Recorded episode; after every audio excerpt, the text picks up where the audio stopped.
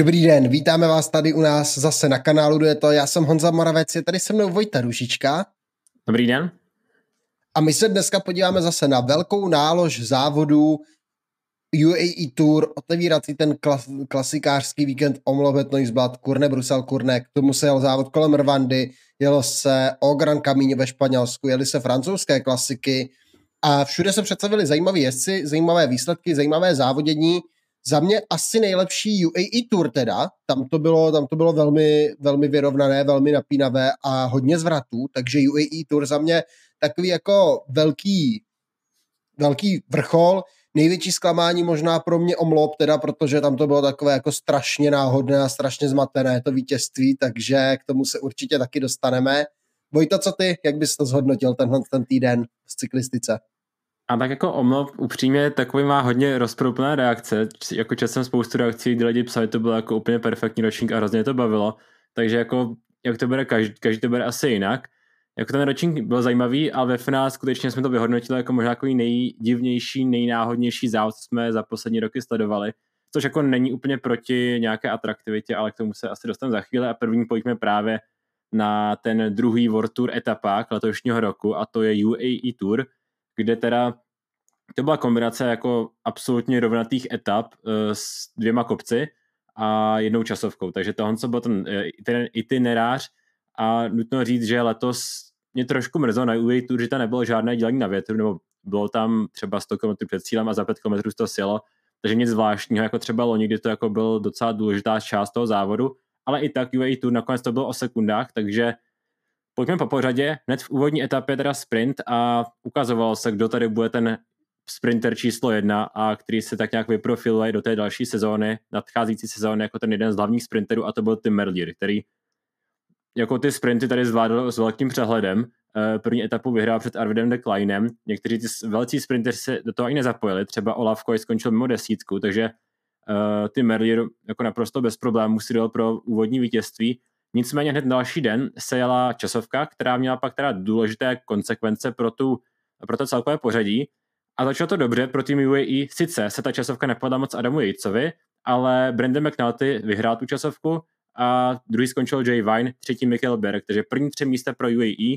a i teda přes neúspěch Adama Jice se jako UAE mohl dělat ambice na to, že případně to celkové pořadí můžou vyhrát ať už s McNultym nebo s Jay Vinem. Pak přišla etapa číslo 3 s finishem na Jebel Jais, to bylo to první z těch dvou stoupání, no a důležitá věc pro celkové pořadí přišla krátce po startu, vlastně v průběhu v prvních kilometrech té etapy, Adam Yates se poroučal k zemi. Hodně tvrdý pád v pelotonu, šel na hlavu ten pád, takže Adam Yates pak hnedka v úvodu stoupání Jebel Jais to zabalil, odstoupil a ukázalo se, že má otřes mozku, takže největší předzávodní favorit byl ze hry, no ale to, co se dělo v závěru té etapy, to bylo vlastně fantastické a famózní, protože kdo jiný než tím Aže Dezer prostě rozjel to tempo, skvělý nástup Valentána Pare Pentrho a Bena O'Connora, kdy ta Valentin Parapentre pod tou bránou posledního kilometru vypálil a s Benem O'Connorem na zadním kole nikdo na to nedokázal zareagovat. Sami dva ujeli a Valentin Parapentre takhle vyslal Bena O'Connora jednak pro vítězství a jednak proto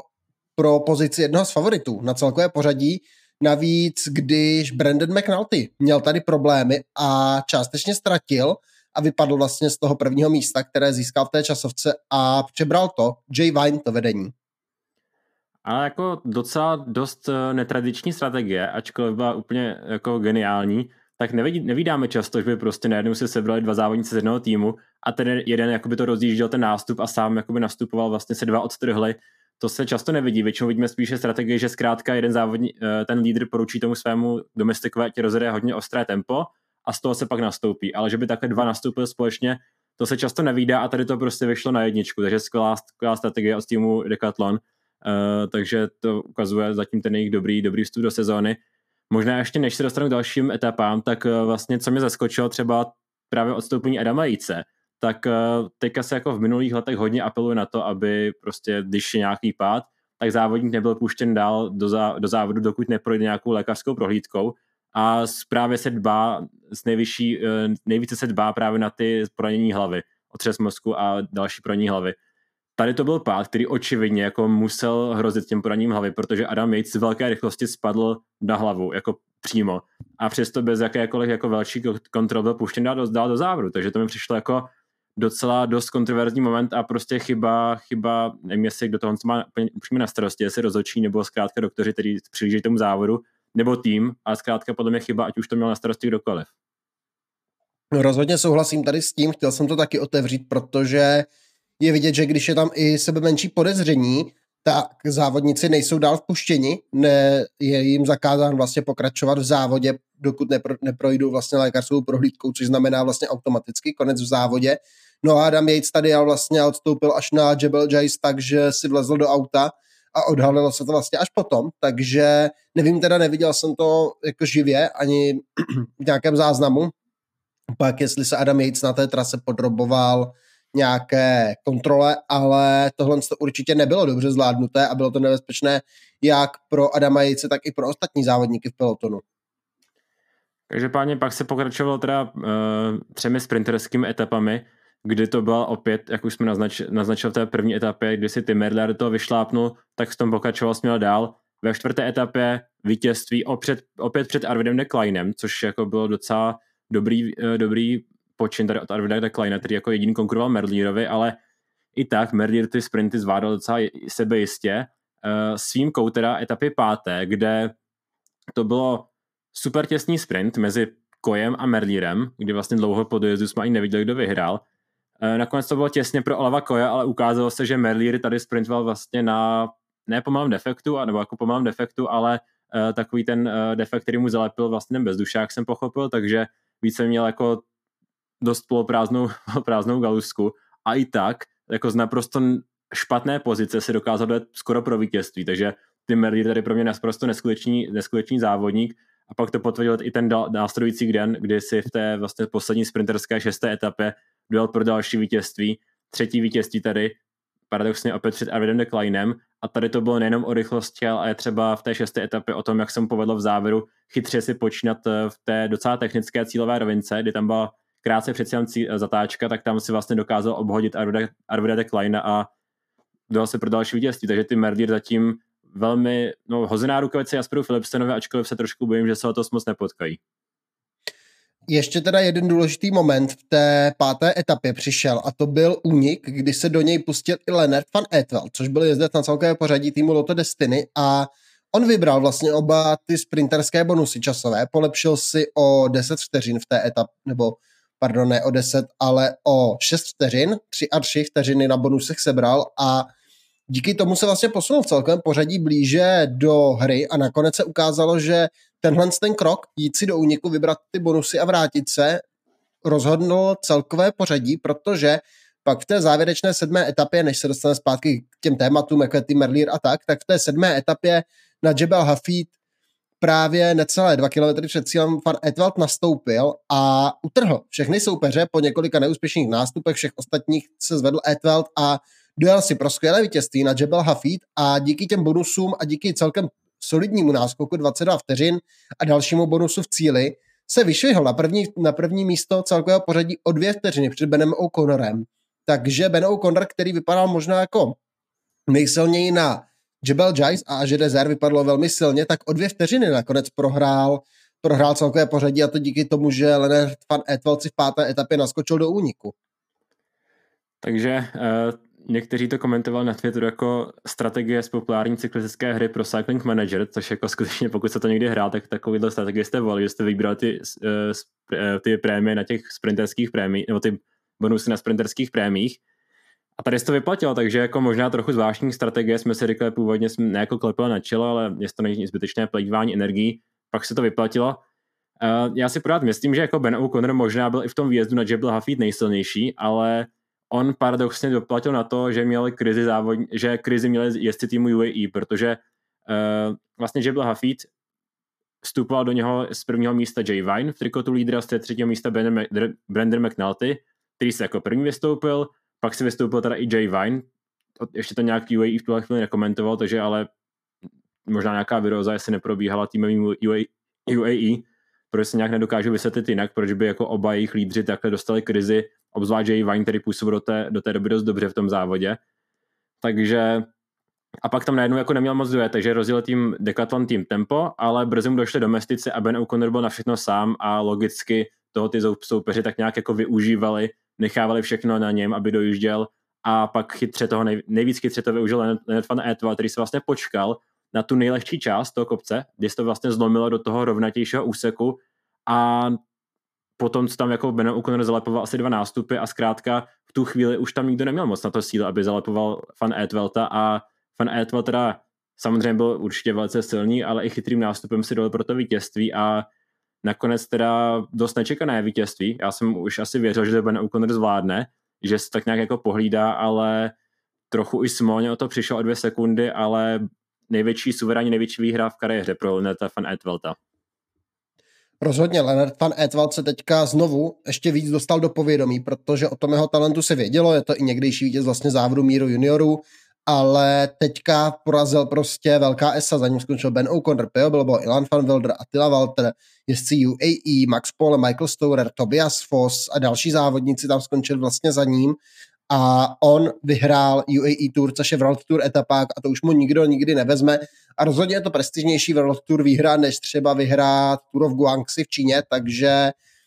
vítězství UAE, na UAE Tour má svůj zvuk v tom pelotonu a Leonard van Etel se tím teďka může, může chlubit. Ale to navíc už to není první jeho vítězství. Už se docela dobře prezentoval na Malorce, kdy vyhrál teda trofeo Sra Tramuntana, eh, jednu z těch klasik, teďka vyhrál etapu a celkově pořádí na UAE Tour, takže Leonard van Entveld už se tak jako začalo hned komentovat, že mu končí smlouva a letos, takže jsou všichni zvědaví, jestli se ho udrží tím Loto, Loto Destiny. Uh, nicméně pro Loto Destiny důležitá výhra, uh, který Loto Destiny, který bojuje docela zatím úspěšně o návrat do World Tour, protože zatím ty body sbírá docela dobře a tak nějak se jako posouvá v tom virtuálním žebříčku a jako výhra ve World Tour etapáku vám maximálně v tomhle pomůže. To je jako je, uh, přísun bodů docela dost velký. Nicméně pak teda uh, už jsme to komentovali, uh, tým Až Rezer, skvělý, jako skvělý, skvělá prezentace, uh, úplně se nepočítal s tím, že by Ben O'Connor, ne, neříkal jsem si, že bude úplně špatný a nepočítal jsem s tím, že to bude ten jako možná nejsilnější závodník v tom, v tom závodě, tom jsem úplně s nepočítal. A po hodně dlouhé době, já nevím, jestli to ještě, zatím jsem nekontroloval, jestli to vůbec někdy stalo, ale nemám, možná ani ne, od té doby, co funguje UAE Tour v tomhle, v tomhle formátu, tak nemáme žádného závodníka z domácího, z domácího týmu UAE, UAE, tak není žádný z těchto závodníků ani na pódu, protože vždycky jsme to měli tady Pogačera nebo Adama Jejce, teď nikdo, takže uh, velký neúspěch pro tým UAE, ačkoliv to začalo velice dobře po té časovce. No, je to poprvé vlastně od toho prvního ročníku v roce 2019, kdy se to stalo, takže v prvním a teďka teda v tom šestém ročníku nemá UAE na pódiu svého závodníka. Je to velká blamáž, protože pro domácí sponzory je to určitě důležité, důležitá, důležitý závod a ti jezdci jejich tady nepředvedli. Jejich teda smolně vypadl, ale teda McNulty, který vypadal, že má skvělou formu a i Vine se tvářil dobře. McNulty vlastně na všech závodech předem a Vine, Vine vlastně vypadal dobře v těch úvodních etapách, tak tady za mě teda velké zklamání, velký výbuch a bude muset proběhnout asi nějaká vnitřní analýza, čím to je. No, uh, skutečně jako nepochopil jsem, proč najednou se oba to vystoupili vlastně dříve, než třeba Mikkel Bjerg, který jako tam měl pak najednou se otáčel a měl super nohy, Mikkel Berg, ale paradoxně moc neměl jak je využít, takže to bylo, že byla taková paradoxní situace, ale zkrátka já si říkám, že tam skutečně musel v tom týmu proběhnout nějaká nemoc, protože můžete mít špatný den a že si oba vaši lídři vystoupí jako takhle, takhle hned z toho kopce, tak asi to nějak UAE brzo okomentuje. Pak teda docela takový jako eh, řekl bych už tradiční výkon Pia Bilba na UAE Tour, který jako dost pravidelně obstřeluje ty, ty uh, pódové pozice, Uh, nikdy to pro ně zatím nevyšlo výhrou, ačkoliv jako letos tomu nebyl úplně daleko. 11 sekund plus se mu podařilo několikrát tam vtrhnout Konora, ale uh, vždycky ho tam Konora někdo dovezl zpátky, ať už Konor sám teda nějakým nástupem nebo nějakým nástupem se to vždycky spojilo a nakonec uh, Pio Bilbao byl určitě nejaktivnější v tom kopci, bohužel to pro něj nevyšlo uh, a sebral nakonec ten vítězný nástup Van Etveld, takže Pio Bilbao taky asi solidní výkony a stejně tak i další. Jan van Wilder možná takový výkon, který jsme očekávali. Ne, že by na to mohl stavit celou sezónu, ale docela jako dobrý předpoklad do těch dalších závodů. to samé třeba Attila Walter, který takhle se vyprofiloval před tím jeho spátým místem, který se takhle vyprofiloval přes ten jeho hlavní cíl, nebo jeden z hlavních cílů sezóny, což je Strade, Strade Bianche, kde by jako chtěl stejně jako v posledních dvou sezónách usilovat o ty nejvyšší příčky. Uh, naopak jsou tam pak jako nějaká zklamání, asi jsem čekal možná trochu lepší výsledek od Tobiase Fosse, který si docela dost brzo vystupoval z těch, z těch stoupání. Uh, co se týče dalších celkových favoritů, tak jako Aine Rubio, možná drobně lepší výkon jsem čekal, ale pak jsou takový zklamání asi především z těch sprinterů. Já bych jako tam jich jako celá řada, například jako Marka Vendiš, ten vůbec jako nebyl vidět, a těch sprintů nebo Dylan Hrnevéchen, to jsou sprinteři, kteří vlastně se do těch sprintů ani nezapojovali. Cavendish vlastně odstupoval v průběhu závodu s nějakou, s nějakou virózou, takže, takže tam to bylo zapříčiněno zdravotními problémy, ale třeba Caden Gross se dostal do desítky jenom jednou jedinkrát, ten se s tím vůbec nepotkal, Uh, právě Sam Welsford, to je za mě velké sklabání po tom jeho raketovém startu na, po tom jeho raketovém startu na Tour Under jedno třetí, jedno páté místo je určitě dost málo pro tým Bora, určitě se přijeli pro něco lepšího. Sam Bennett taky na to nenavázal, na ty svoje, na ty svoje vlastně, jak vypadal dobře na Provence, tak tady se do desítky nedostal ani jednou, dvakrát jedenáctý. Elia Viviani mimo, Pascal Ackermann, ten byl, pod, ten si myslím, že byl taky úplně mimo, v těch sprintech nebyl. Těch, takže těch sprinterů, kteří vlastně tady vyhořeli, bylo dost. Fernando Gaviria taky vlastně ne úplně, ne úplně dobré výkony. Pak Fabio Jakobsen jednou čtvrtý, jednou šestý, taky se asi dalo čekat trošku lépe. Olaf ten tam má aspoň tu vyhranou etapu. Naopak tady byli jako sprinteři, kteří velmi příjemně překvapili a zastoupili, nebo Vojta říkal Dylan Chrunewechen, ale třeba Arvid de Klein, možná jako jedno z těch nejviditelnějších men za Timem Merlírem, tři druhá místa v těch etapách, což je pro jezdce kontinentálního týmu Tudor, což je vlastně tým, který existuje pár let vlastně, nebo od Loňska existuje vlastně v téhle té podobě tak je to velmi dobrý, velmi dobrý výkon a obecně i tým Tudor, vlastně Michael Stourer, jejich lídr na celkové pořadí šestý celkově, tým Tudor podle mě odjede spokojený. E, určitě tam asi jako je to pořád pro kontinentální tým a je to World Tour závod, takže se, se to určitě se to počítají. Druhá místa, desítka v celkovém pořadí. Takový rozproplný, rozproplný jako názor mám na Olava Koje, který sice tady vyhrál etapu, těsně, ale vyhrál,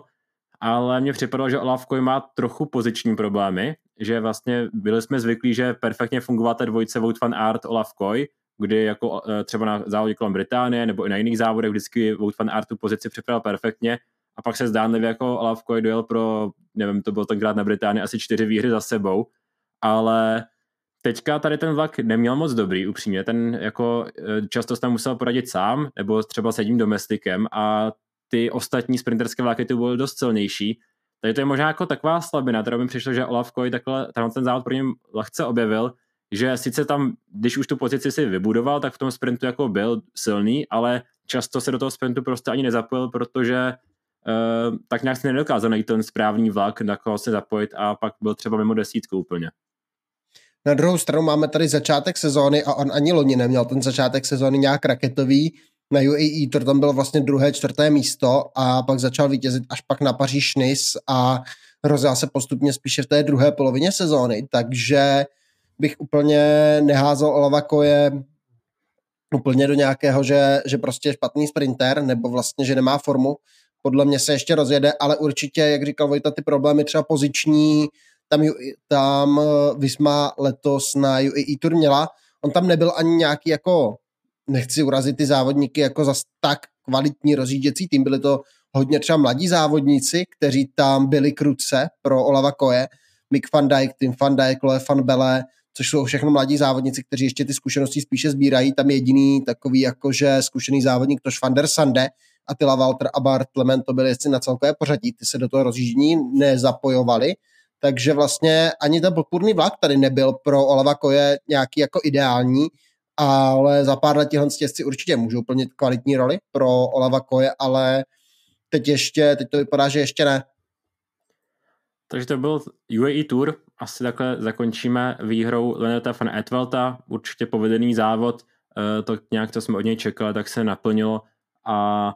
naše predikce, pokud vím, tak nevyšla žádná, typovali jsme jejce s McNultym a eh, myslím, že eh, nám to tak nějak nevyšlo, ale pojďme teda ten otevírací víkend klasik. Omlobet Noisbat, ženský, mužský a kurne, takže uh, už taková tradiční dvojice závodů, respektive trojice, když počítám i ten ženský závod a pojďme asi první na ten ženský závod, který teda uh, začal jako ty rozhodující fáze toho závodu se děly později než u mužů, kdy u mužů se to jako dělalo už jako docela daleko před cílem, u žen se jako celkem čekalo a nakonec ten rozhodující nástup si připravilo až uh, SD Works a Ote Kopeky na, na Kapelmuru, což byl jako předposlední kopec dne, takže tam nastoupila Ote Kopeky, vyrazila vpřed, čekali jsme, kdo si zachytí a celkem bez problémů tu díru zalepila uh, Marianne Foss, která si prostě jako udržela ten, udržela, udržela uh, ten nástup Lotte Kopeky, uh, postupně se k ním připojil ještě Shirin van Anroy a dojeli uh, Alizu Longo Borghini, která před nimi jela uh, z úniku uh, před, před touto trojicí. A nakonec se vytvořila teda vítězná čtveřice, z které poté vzešel, zešla vítězka, takže Shirin van Anroy, Aliza Longo Borghini jako dvojci týmu Trek. A Lotte Kopeky z Merane Foss, takže papírově výrazně rychlejší závodnice než eh, závodnice týmu Trek, takže tým Trek musel volit takovou strategii, že nastupoval, eh, že se střídali v těch nástupech, bohužel měli eh, proti sobě velice zdatné soupeřky a ty jejich střídavé nástupy neměly, nenesly ovoce, protože všechno vždycky zalepila Marane Foss nebo Lotte Kopeky a nakonec se rozhodlo teda ve sprintu. A v tom sprintu se počítalo s tím, že Lotte Kopeky si dojede pro výhru víceméně, nikdo si nepřipouštěl nějaký jiný scénář, jenže to by proti ní nesměla stát závodnice, která se pravidelně dostává do debat o tom, jestli je nejlepší závodnicí historie společně s Annemiek van Vleuten a to je Marianne Foss, která při svém debitu na Omlobet Noisbat, kdy vlastně letos sezónu silniční začíná mnohem dříve, protože vynechala úplně cyklokros, tak při svém debitu na Omlobet Noisblad začala no vlastně ten debit vyhrála, protože v tom sprintu nedala Lotte Kopecky šanci, skvěle si pohlídala vnitřní stranu a Lotte Kopecky na ní prostě nestačila a Marianne Foss si dojela pro fantastickou výhru. Možná už odepisovaná závodnice, přece jenom, jak řekl Honza, jako diskutuje se o ní o jako nejlepší e, závodnice historie, ale už, jsou to ty, už je to trochu delší doba, ne, že by výhry vůbec nezbírala, ona nějaké výhry má, má výhry i z Loňska, kdy teda vyhrál třeba dvě etapy na Vueltě, ale uh, to není už ta top, uh, top no, jako Vuelta je sice významná, ale není to třeba tak významný závod podle mě jako u mužů. Přece tam je ten závod kratší a pořád jsou tam důležitější závody. A Marane Foss si tady připsal výhru číslo 249 ve své kariéře, takže uvidíme, jestli to ještě dokáže zaokrouhlit. Nicméně měla by v kariéře pokračovat i příští, příští rok, takže uh, tam se pořád počítá s pokračováním, ale nepočítal jsem, že by Marianne Foss tady byla až takhle silná. Já jsem si říkal, že jako Marianne Foss by mohla třeba něco předvést za předpokladu, že by tam byl nějaký větší sprint, větší skupiny při nějakém lehčím závodě, ale eh, věděl jsem, že je rychlá, ale pořád jsem si myslel, že ať už tam byla Lorna Výbes nebo Lotte Kopeky, tak prostě budou rychlejší, takže uh, zatím nejtěžší porážka asi pro SD Works v této sezóně, protože uh, Lotte Kopecky tady působila silně, iniciovali ten závod, iniciovali ten nástup a porazila závodnice, která, s kterou už se tolik nepočítalo, 36 let. Uh, a říkám, největší asi porážka pro tým SD Works, ale i tak ta, to působení SD Works bylo, působilo pořád hodně silně. Rozhodně a Alša Demi Follering šesté místo, nakonec druhá ve sprintu stíhací skupiny před Kataržinou nevědomou Puk Peterse, porazila ji tam Talita de Jong, což je 30-letá závodnice týmu Lotto Destiny, ale Marianne Foster vypálila rybník omlob uh, týmu SD Works, který si tady cílil na to vítězství, ale podtrhla ten vele úspěšný den pro tým Vismalize Bike, nebo vele úspěšný víkend, protože u mužů to byl právě tým Vismalize Bike, který absolutně režíroval celý ten závod. Postupně se tam vlastně, jak je na omlopu zvykem, se tam tak nějak krystalizovaly různé skupiny, až se z toho vytvořila vlastně sedmička závodníků, kde byli Wout van Aert, Christoph Laporte, Matteo Jorgenson, takže tři jezdci týmu Visma Lisa Bike, pak Tom Squinch, Tom Pitcock, Arno Deli a absolutně šokující Gianni Moscon. Byli jsme z toho úplně nadšení, že Gianni Moscon se tam zjevil. Bohužel naše nadšení, naše nadšení trvalo tak pár minut a Gianni Moscon si z toho docela brzo vystouval, ale možná takový jako náznak protože to byl závodník, který byl z Quickstepu nejvíce vidět. Uh, zbytek Quickstepu pak skončil na zemi, včetně Johna a Laflepa, takže trochu smolný moment, ale Johnny Moscon takový náznak, uh, že by se mohl třeba nějaké rovnatější klasice někde objevit, ale ta, eh, ta skupina zbývající, tak ta byla hodně silná. Já už jsem nevěřil, že by se to mohlo, že by mohlo vyhrát někdo jiný, jiný než z této skupiny. Docela dobře spolupracovali. Eh, samozřejmě jsme počítali s tím, že Visma bude využívat tu svoji výhodu, což se taky dělo. Tak nějak střídavě pak nastupovali si závodníci, eh, ať už to byl Laporte, Wout van Aert, a především pak nejdůležitější nástup byl od Mateja Jorgensna, který byl nejúspěšnější a vypracoval si docela velký náskok, to už musel stěhat podle mě sám, skoro sám Delí se, se Squinčem, protože Pitcock na Kapelmoru už začal mít hodně velké problémy a docela, docela rychle se z toho vycouval a propadl se až do té stíhací skupiny, která ale podle záběru, co jsme nečekali, pak jsme nějak jako přestali tu stíhací skupinu kontrolovat, tak měla mnohem menší odstup, než jsme si mysleli a postupně se tam do té skupiny čelní začali doskakovat závodníci, První taková vlaštovka byl Tim Valens, který se tam jako zjevil z ničeho nic a najednou byl vepředu, ale i tak eh, to bylo celkem k ničemu, protože postupně se tam dojela celá ta skupina a na vrcholu Kapelmoru víceméně bylo všechno pohromadě, protože byl dojet i Mateo Jurgensen ze předu a přejížděl se Bosberg, tam taky jsme viděli nástupy, ale uh, všechno bylo pohromadě a vypadalo to, že budeme mít jako sprint velké, velké skupiny. Což ale se samozřejmě často v těch situacích pak nepotvrdí. Tam vlastně došlo k takové situaci, kdy i režie vlastně si té zadní skupiny vůbec nevšímala. Všichni jsme si mysleli, že je absolutně ze hry a najednou prostě na Kaplmuru se k té pětici, která vlastně zůstala za Jorgensenem, řítí Tim Valens a za ním prostě skupina 40, 40 lidí přijíždí Kaplmur, včetně námi zmíněného Piera Gotterata, takže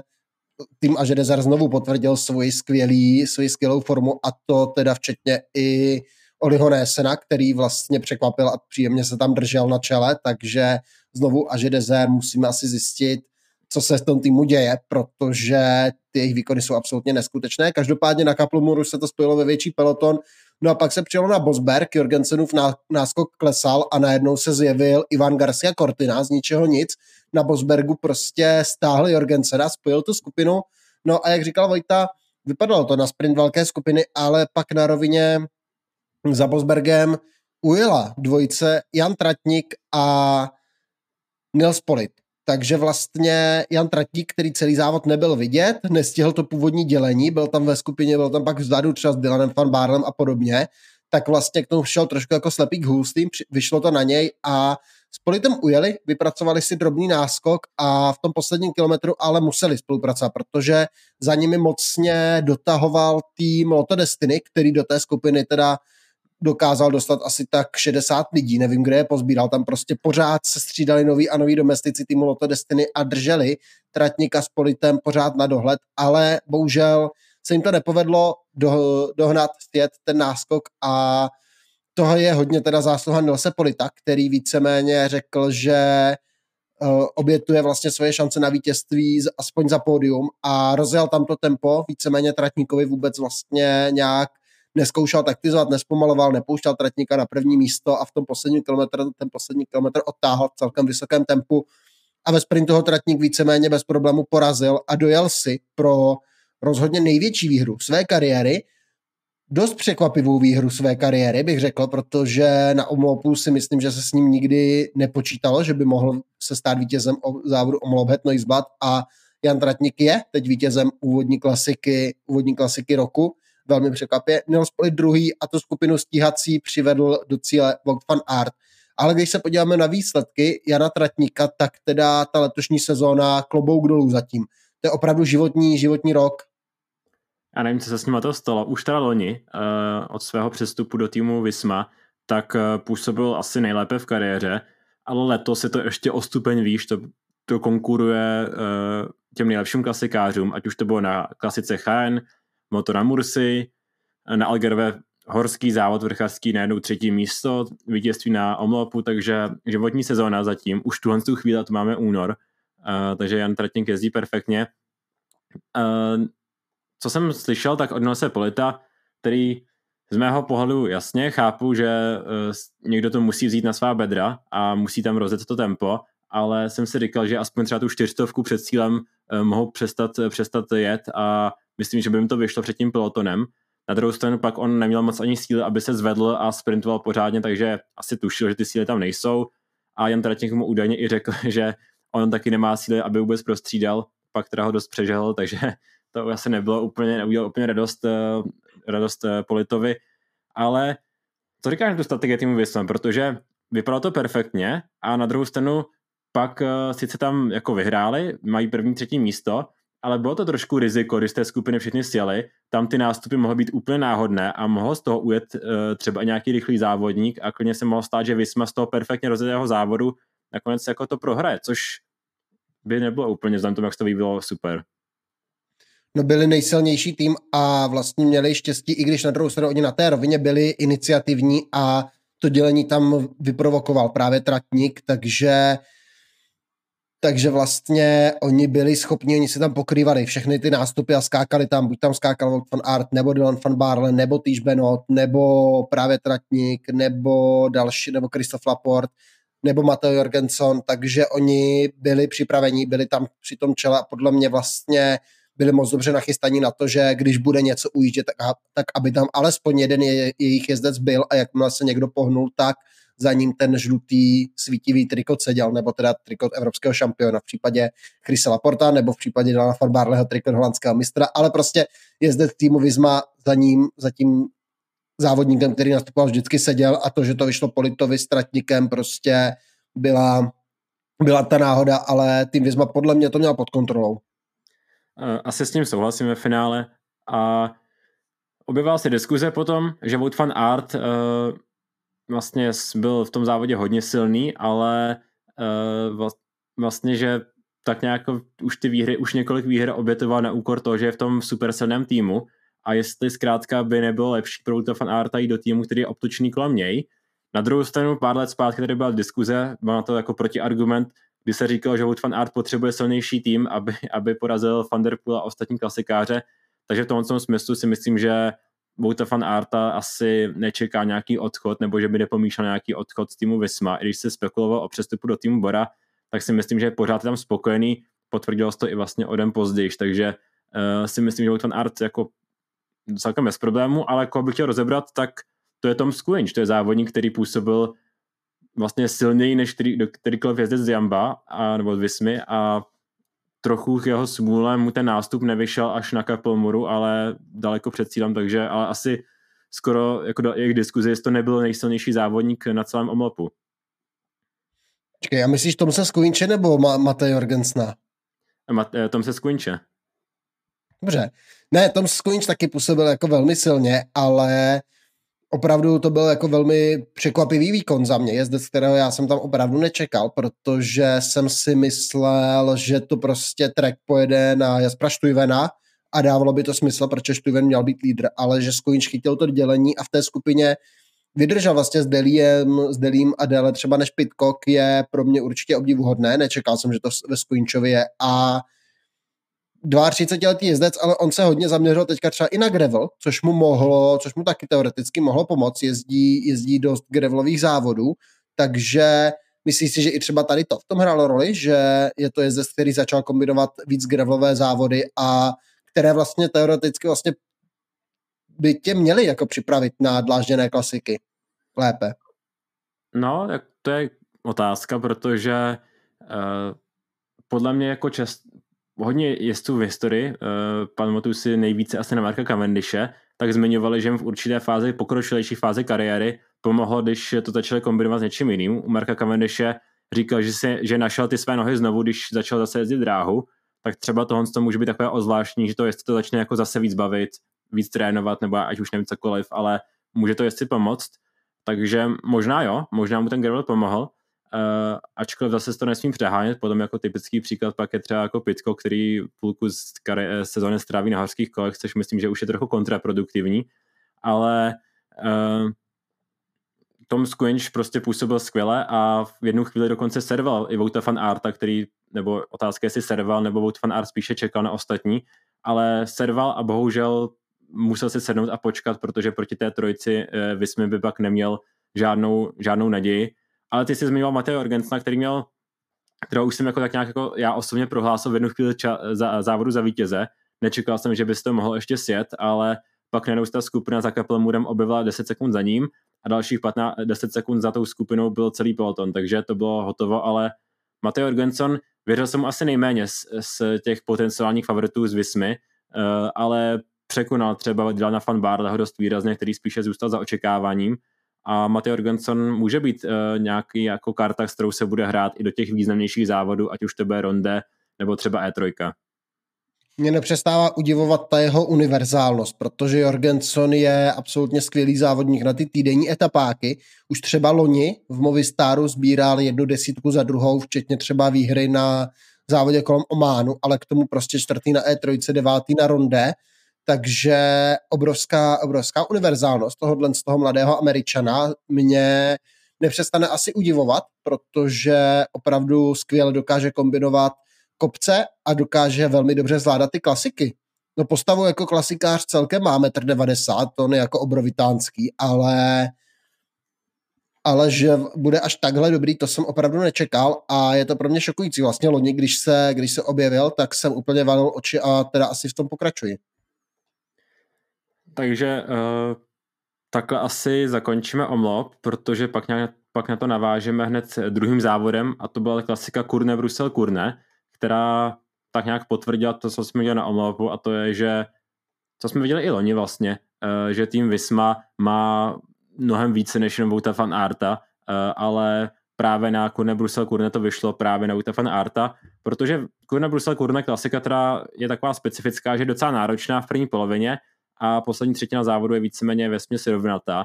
Nicméně Visma to zorganizoval tak, že ten závod udělal těžký, což se dalo čekat, a těžký tak, že nedal šanci žádným jiným sprinterům a vlastně na už asi 90 km před cílem se eh, rozdělil ostré tempo a nastoupil Wout van Aert společně s Timem Valencem, Ojerem Maskánem a byl tam s ním ještě Lorenz Pitty, takže Novozélandian. Silná skupina a ještě možná Visma trochu litovala, že tam nedostala ještě jednoho závodníka, takže Christoph Laporte a Dylan van Baarle tak jako ohlíželi, jestli mají ještě zkusit dojít dopředu nebo ne. Nakonec se rozhodli, že ne a vykrystalizovala se později vítězná čtverice, nebo to, respektive trojice, protože Wout van Aert poté i zmiňoval, že si tak nějak věřil proti tomu sprintu jak proti, Velen, tak, jak proti Velencovi, tak proti Laskánovi, ale Ron Spitty to je hodně rychlý závodník. Závodník, který vyhrál Cadel Evans Great Ocean Road Race, takže uh, Wout van Aert na úplně posledním kopci dne se rozhodl, že se uh, Laurence Pittyho zbaví a úspěšně nastoupil a víceméně teda uh, Laurence Pitty odpadl. Možná, kdyby tento kopec přejel, tak uh, už se do toho sprintu pak zapojil, protože to byla víceméně jedno z posledních momentů, kde, kde se šlo ještě zbavit Laurence Pittyho, ale Wout van Aert to povedlo, vypracoval si velký náskok a tato trojice teda poté uh, už nedal někomu šanci a vstupoval do, do toho sprintu o vítězství. S problémy se tam teda držel Ojer Lascano, ale ten sprint víceméně máte Vouta van Arta proti komukoliv a Vout van Art ve třeba 90% případů bude favorit, protože je to extrémně rychlý závodník a tady, tady nedal šanci ani Laskánovi, ani Valencovi a proto vítězství si teda dojel, takže Vout van Art při svém debitu na Kurne Brusel Kurne si dojel pro vítěznou etapu, druhé vítězství v letošní sezóně, takhle brzo v únoru taky nikdy ještě neměl dvě výhry. Vlastně tady to jsou, on totiž taky ta sezóna je pozměněná, začal mnohem dříve na silnici, skončil mnohem dříve s cyklokrosem a chystá se na tu silnici opravdu dobře a zatím teda vypadá velmi silně. Uvidíme pak třeba, jak se přiblíží Milano Sanremo a další závody, jak tam na tom bude v přímém porovnání třeba i s Matějem van der Poolem nebo Tadem Pogačarem a dalšími závodníky. Ale zatím teda Wout van Aert vysílá jasnou zprávu, že je zpátky, Vítězství jasné na Kurne před týmem Valencem, třetí teda Oer Lascano, pak tu skupinu stíhací dovedlo jeho tý, eh, a fan Artův týmový kolega Christoph Laport před Nasem Elgihofem a dalšími závodníky. Já bych se chtěl asi pobavit ještě teda o té skupině. Oer Lascano, hodně zajímavé jméno a tam byl zajímavý moment vlastně v posledním kilometru, v posledních dvou, třech kilometrech, kdy už Valens si najel jenom vedle Fan Arta a koukal na ně a čekal, že Fan Art pojede prostě tempo. Oni si mohli dovolit taktizovat daleko před cílem, protože měli opravdu tříminutový náskok, takže minutu a půl z toho náskoku mohli promarnit a pořád dojeli s náskokem minuta 23. No ale Ojer Laskáno to zjel tak, že si tam nechával celou dobu mezeru a já jsem čekal, kdy zaútočí, kdy zaútočí, kdy zaútočí. Podle mě to neudělal úplně chytře, že si ten nástup nechal až na tu cílovou rovinku, kdy to zkusil. Možná ona je tam je na kurne nějakých 800 metrů před cílem zatáčka a já jsem čekal, že to zkusí právě do té zatáčky, že si nasaje vlastně Velence s Fan Artem a, a předjede je, ale v ten moment, kdy vlastně Laskáno nastupal, tak se oba ohlédli pak na té rovince a stihli na něj zareagovat, takže víceméně Laskáno pak už jenom rozjel sprint.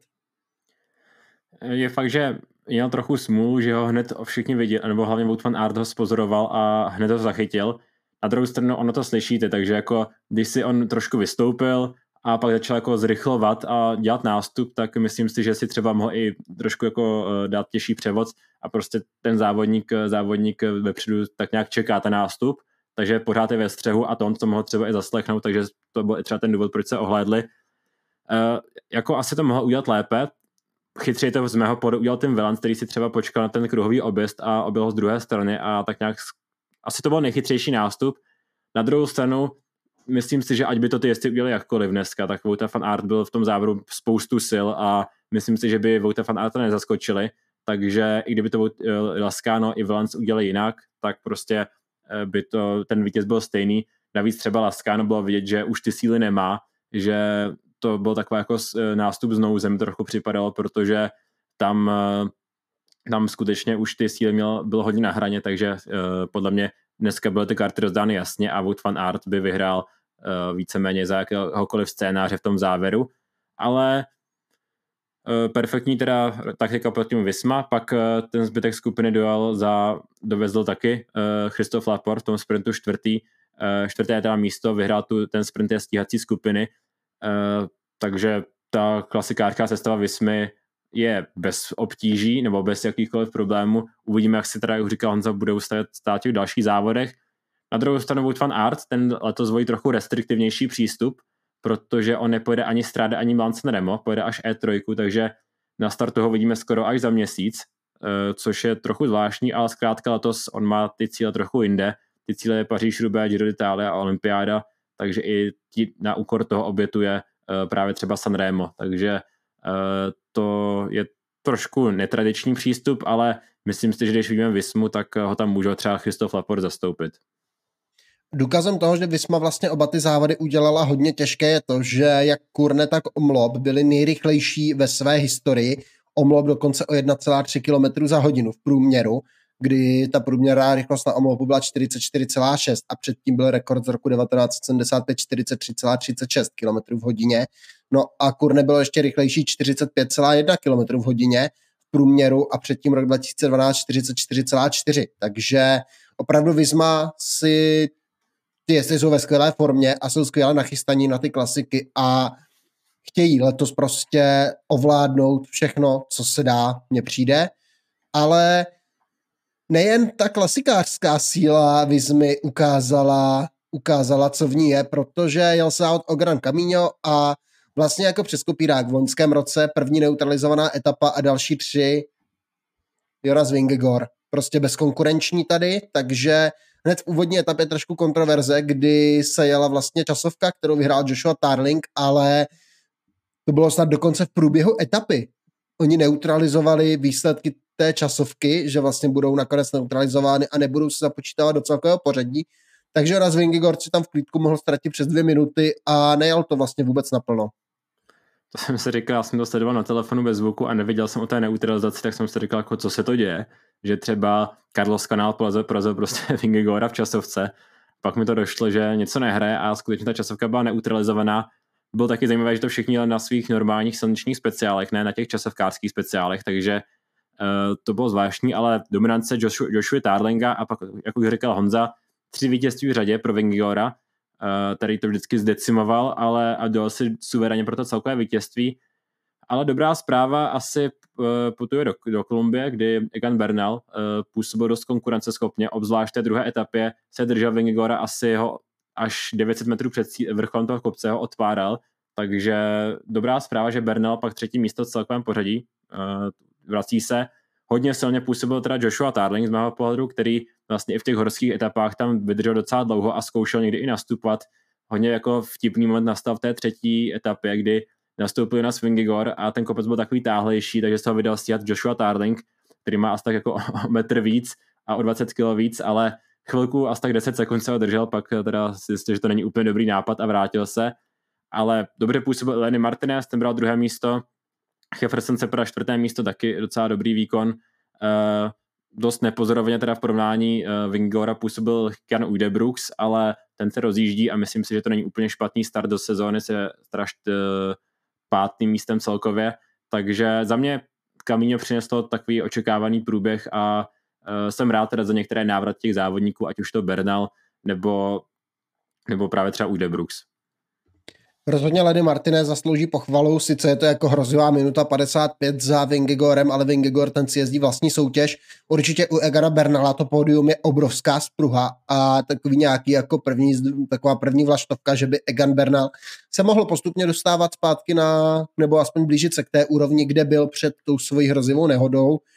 Jsou tady teda i velcí zklamaní a poražení Richard Carapaz 11. místo 3 minuty 20, ještě hůř David Gody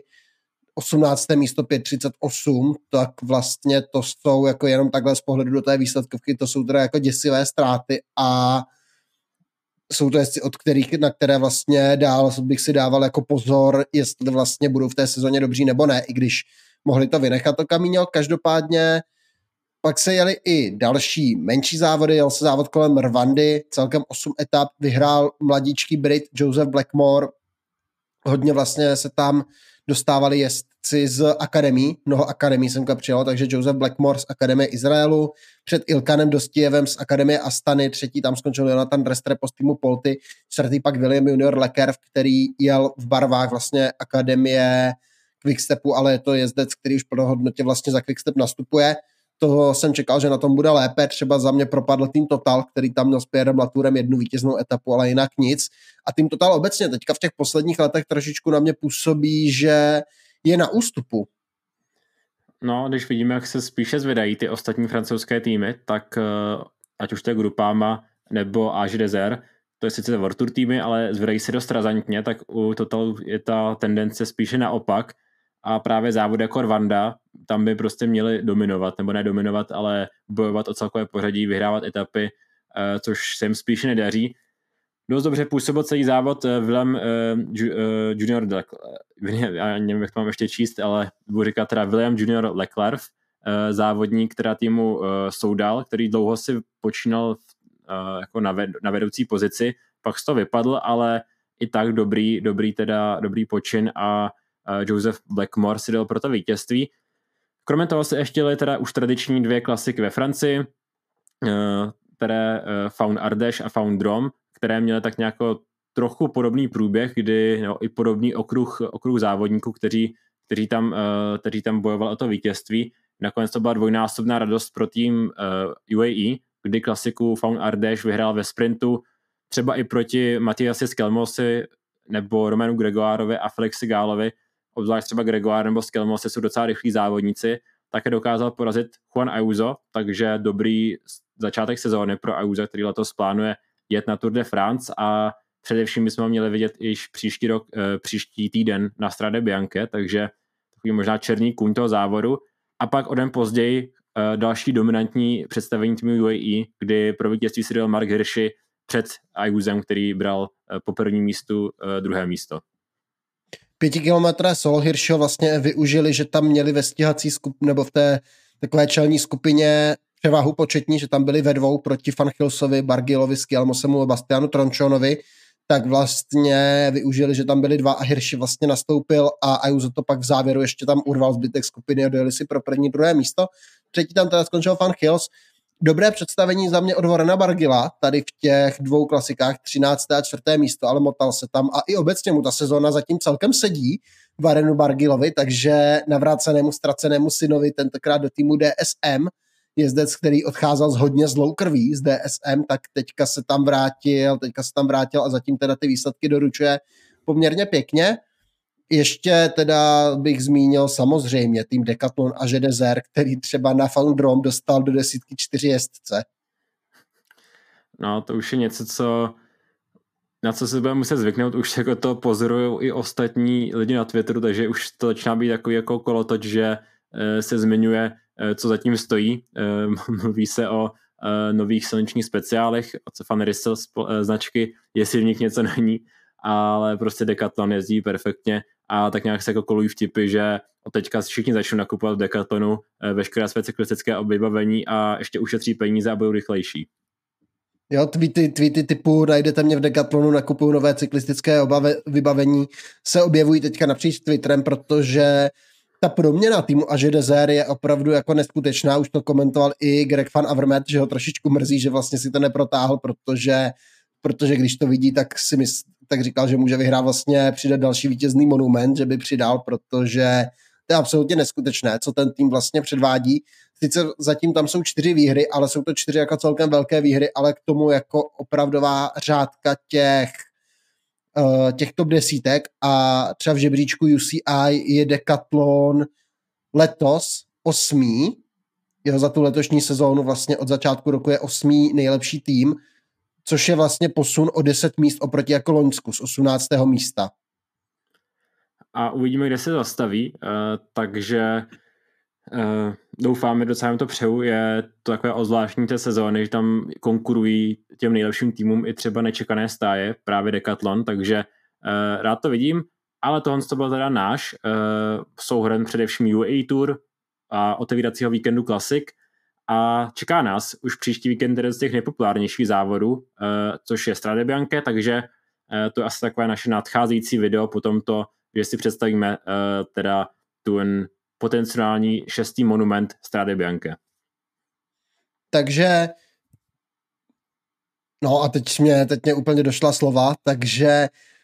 vlastně tím končíme naše video, trošku zmateně, trošku chaoticky, úplně se mě teďka odešla myšlenka, kterou jsem měl, takže to asi zakončíme rychle, protože přece jenom